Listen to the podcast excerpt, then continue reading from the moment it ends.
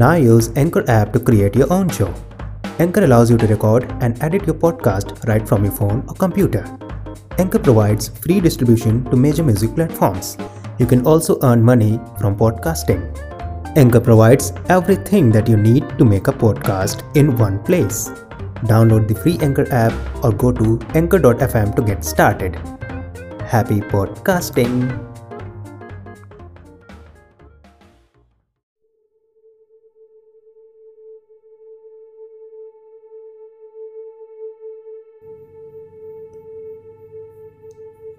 सर्दी की दोपहरी में मुक्तिबोध का काव्य पाठ करते हुए आकर बैठ गया एक कौआ छत की मुंडेर पर। कौए की अनवरत काँव काँव तोड़ रही है मेरा ध्यान। पृष्ठ पर अंकित है, चाँद का मुँह टेढ़ा है, एक कविता जो दर्शा रही है मानवता के उच्छ्वास को। कौआ अडिग देख रहा है मुझे। मैं चाहता हूँ वह उड़ जाए, पर वह वहीं स्थिर है।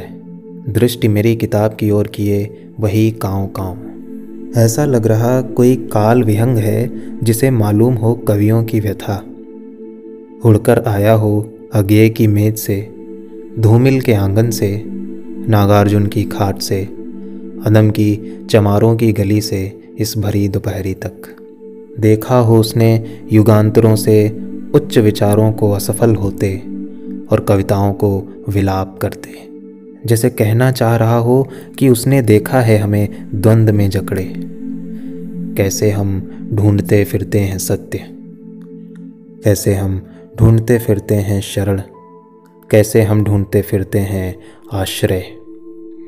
जहाँ उतार कर रख सकें अपनी कुंठित आत्माएँ अपनी अपनी देहों से अलग। साथ ही यह कहना चाह रहा कि इस आत्मा और देह के संगम से हर प्राणी संबद्ध भी है और आबद्ध भी। अर्थात मनुष्य निशस्त्र और अभिशप्त है देह और आत्मा के युद्ध में। प्राचीन समय के आडंबरों से लेकर आधुनिकता के इस खोखलेपन तक, जैसे हर काल से परिचित हो मुंडेर पर बैठा वह प्राणी। देखा हो उसने गगन से, सड़कों पर लाठी खा अधमरे पड़े क्रांतिकारियों को। कमरों में बंद जीवन दर्शन के मिथ्या मिथ्याभासों में फंसे हुए विचारकों को। भेड़ियों की भूख का शिकार हुई उस अबला को। प्रधान के चौबारे पे उधार की भीख मांगते किसानों को। सोचता हूँ, यदि इस कौए में बोलने की क्षमता होती तो उन्मत्त समाज की स्थिति देख वह स्वयं हो जाता मूक। और उसकी काँव भी बस यही बतलाना चाह रही मुझे। अंततः किताब बंद होते ही कौआ चुप हो चुका है।